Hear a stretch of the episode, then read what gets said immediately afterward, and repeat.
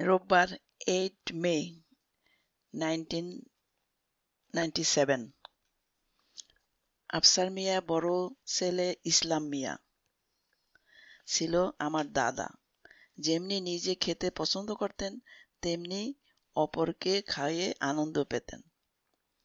দরবারি লোক ছিলেন। আমার দাদি বারান্দার ঝাড়ু দিতে দিতে বিরক্ত হতেন।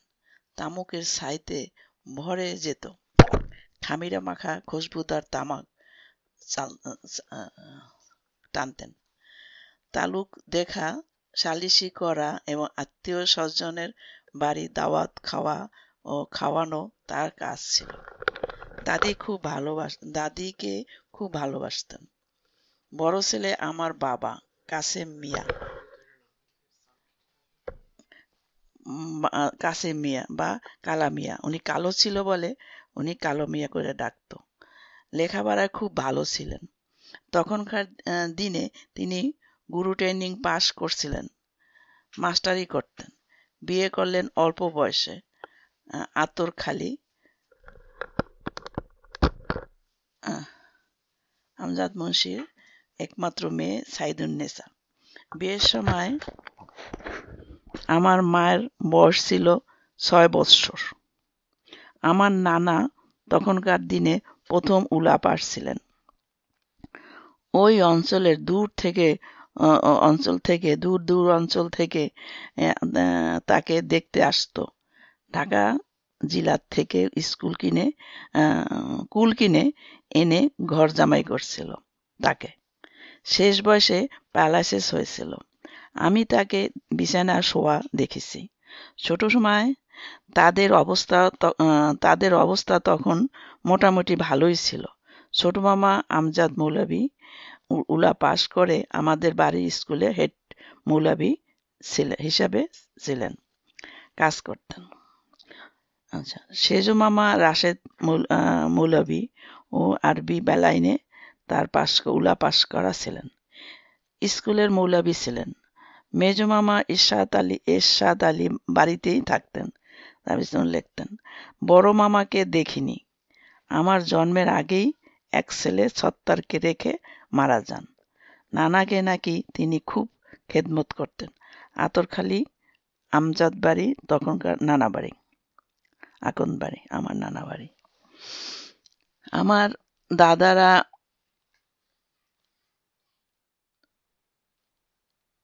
আমার দাদার অমিতকে অমিতার জন্য সংসার একটু টান শুরু হয়েছিল। হয়েছিল। আমরা পাঁচ ভাই ও পাঁচ বোন ছিলাম। আমার জন্মের আগেই দাদা, দাদি মারা যান। দাদার মৃত্যুর পর বাবা মাস্টারি শুরু করেন। বড় ছেলে মোহাম্মদ নুরুল হককে আরবি স্কুলে ভর্তি করালেন। পড়াশোনা করতে চাইতেন না। সত্যম ক্লাস এইটে পড়ে কিছুদিন ইংরেজি লাইনেও পড়ছিলেন। দাদা জীবিত থাকতেই আমার ছোট চাচা হামদু মিয়া। ছাব্বিশ বছর বয়সে হঠাৎ মারা গেলেন একটি মাত্র মেয়ে রেখে। কৈখালি দিয়ে বিয়ে করছিলেন চাচি চাচা। চাচি একটু বদমেজাজে ছিলেন। দেখতেও খুব সুন্দরী ছিলেন না। দাদা দাদি আমার বাবা মায়ের সাথেই থাকতেন। কিন্তু ছোট ছেলে মারা যাবার পর যখন তার পুত্রবধূ কেন্দে কেন্দে তার বড় নাতি নুরুল হককে কাছে তার মেয়ে রাবিয়াকে বিয়ে দিতে চাইলেন, তখন দাদা দাদি রাজি হলেন। আমার বাবা কিছুতেই এই বিয়ে দিবেন না।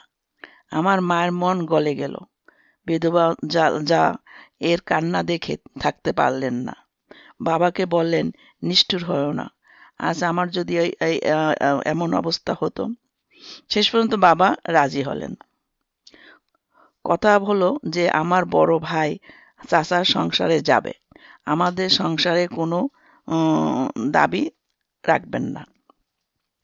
আমাদের জমি জামার কোনো ভাগ তাকে দেওয়া হবে না।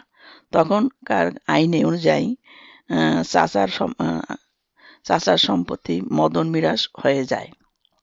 কারণ আমার দাদা তখন জীবিত ছিলেন। কিন্তু বাবা সেই আইন আইন মানেননি। তার ছোট ভাইয়ের সব জমি জমা অর্ধেক দিয়েছিলেন।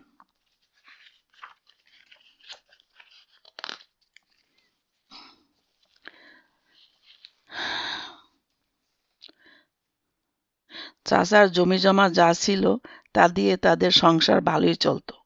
ভাইজান পিরোজপুরে ওয়াহেদ মুক্তারের মোহরি কাজ করা শুরু করলেন। ভালো পয়সা পেতেন। আমার চাষি মনে করত, ভাইজান গোপনে আমার, আমাদের সংসারে টাকা দেন। আমাদের তখন একটু অনটন চলছেন চলছিল। দাদা দাদি মারা যাওয়ার পর তালুকদারি, খাজনা এবং বাগানবাড়ি আয় মাস্টারিও বেতন নয়টি সন্তানকে খরচ চালাতে কষ্ট হতো। বাবার হাতখানা দাদার মতন খোলা ছিল। মেজবাই সাইদুল হক যেমনি দেখতে লম্বা চওড়া ছিলেন, তেমনি লেখাপড়াতেও লেখাপড়াতেও। মঠবাড়িয়া স্কুলে ইমাদুল হকের ছাত্র ছিলেন। তার নাম অনুসারে উনি আমার নাম রাখেন, না রাখেন। বক্তৃতা দিতে, ফুটবল খেলতে সব দিকে তার গুণ ছিল। স্কুলে উনি হাজির না হলে শিক্ষক পড়াতে রাজি হইতেন না। তার সহপাঠী ছিলেন মঠবাড়িয়ার খান সাহেবের হাতেম আলী, বড় ছেলে কাঞ্চন মিয়া। ওরফে ফজলুল হক। মেট্রিক পরীক্ষা দেবার বছর মারা যান। হঠাৎ জ্বরে। তার মৃত্যুতে বাবা মা খুব ভেঙে পড়লেন। আমার বয়স তখন ছয় মাস। আশ্বিন মাস তেরোশো বিয়াল্লিশ সন। মা শুধু রাত দিন কাঁদতেন কাঁদতেন। সেজে ভাই ফজলুল হক লেখাপড়ায় মেজো ভাইয়ের মতো অত ভালো ছিল না। বাবার হাতে নাকি একবার খুব মার খেয়েছে। হ্যাঁ বাবা তখন বাড়িতে স্কুলে মাস্টারি করতেন, করেন। তখন মানিক মিয়া মানিক মিয়া চাচা আমাদের স্কুলে মাস্টারি করতেন।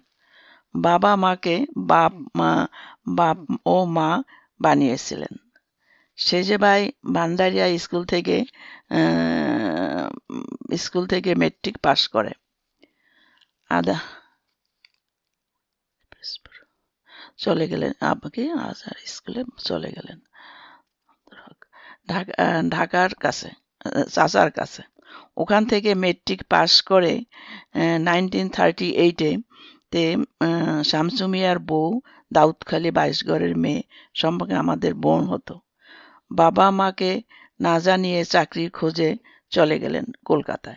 ছয় মাস, এক ছয় মাস চেষ্টা করেও যখন চাকরি হলো না, তখন বাড়িতে বাড়িতে আসে। আজ থেকে, গাছ থেকে নারিকেল পেরে সবাইকে খাওয়ালো। বাজার থেকে চাল, ডাল কিনে এনে খাওয়ালেন। বাবা মায়ের পা শুয়ে মাপ চাইলেন। তাদের দোয়া নিয়ে আবার কলকাতায় রওনা হলেন। যখন মেসে উপস্থিত হলেন তখন তার এক বন্ধু তাকে তাকে হন্য হয়ে খুঁজ খুঁজতেছিলেন। ওই দিনই ইন্ডিয়া কি? ইন্টারভিউ ব্যাক ডেট দিয়া দরখাস্ত লিখে ইন্টারভিউ দিলেন। পুলিশ চাকরি পেয়ে গেলেন। নাইনটিন থার্টি নাইনে। থার্টি নাইন বারো নয় থার্টি নাইন আচ্ছা যোগদান করে, চাকরিতে যোগদান করেন হয়ে গেল। লিখলেন, মানুষ হ্যাঁ বাবার একই কথা ছিল, ঘুষের টাকা তিনি খাবেন না। বাবা বাবা বল, লিখলেন, ঘুষের টাকা তিনি ছুবেন না। ঘুষ খেতেন না। ষাট টাকা বেতন পেতেন। নিজের জন্য তিরিশ রেখে বাবাকে তিরিশ টাকা পাঠাতেন। তখনকার দিনে তিরিশ টাকা অনেক। সংসার আবার ভালোভাবে চলতেছিল, কিন্তু সুখ আমার বাবার মায়ের সইল না। হঠাৎ করে বাবার ডায়রিয়া হলো। জীবনে যার কোনো দিন পেটের খারাপ হতো না, সেই লোক ডায়রিয়ায় মারা গেলেন। বাইশে মার্চ নাইনটিন ফর্টি থ্রিতে। তিনি মারা গেলেন সেদিন ছিল সোমবার।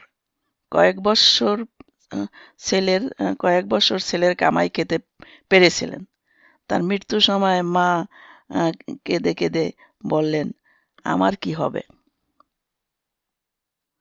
মৃত্যু শয্যায় পাশি হাসেম মিয়া ও রাশেদ মিয়া বাসা বসা ছিলেন।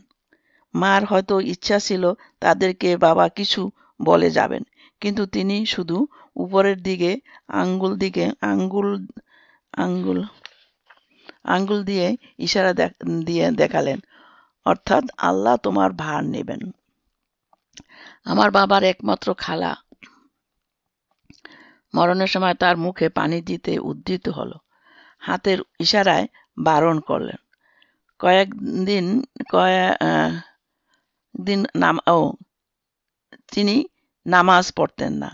মৃত্যুর কয়েকদিন আগে মাগুরা পীর সাহেবের কাছে থেকে তওবা করে এসে কেহর বাড়ি খাওয়া, দাওয়াত খেতে যাননি। না যারা নামাজ পড়ে না।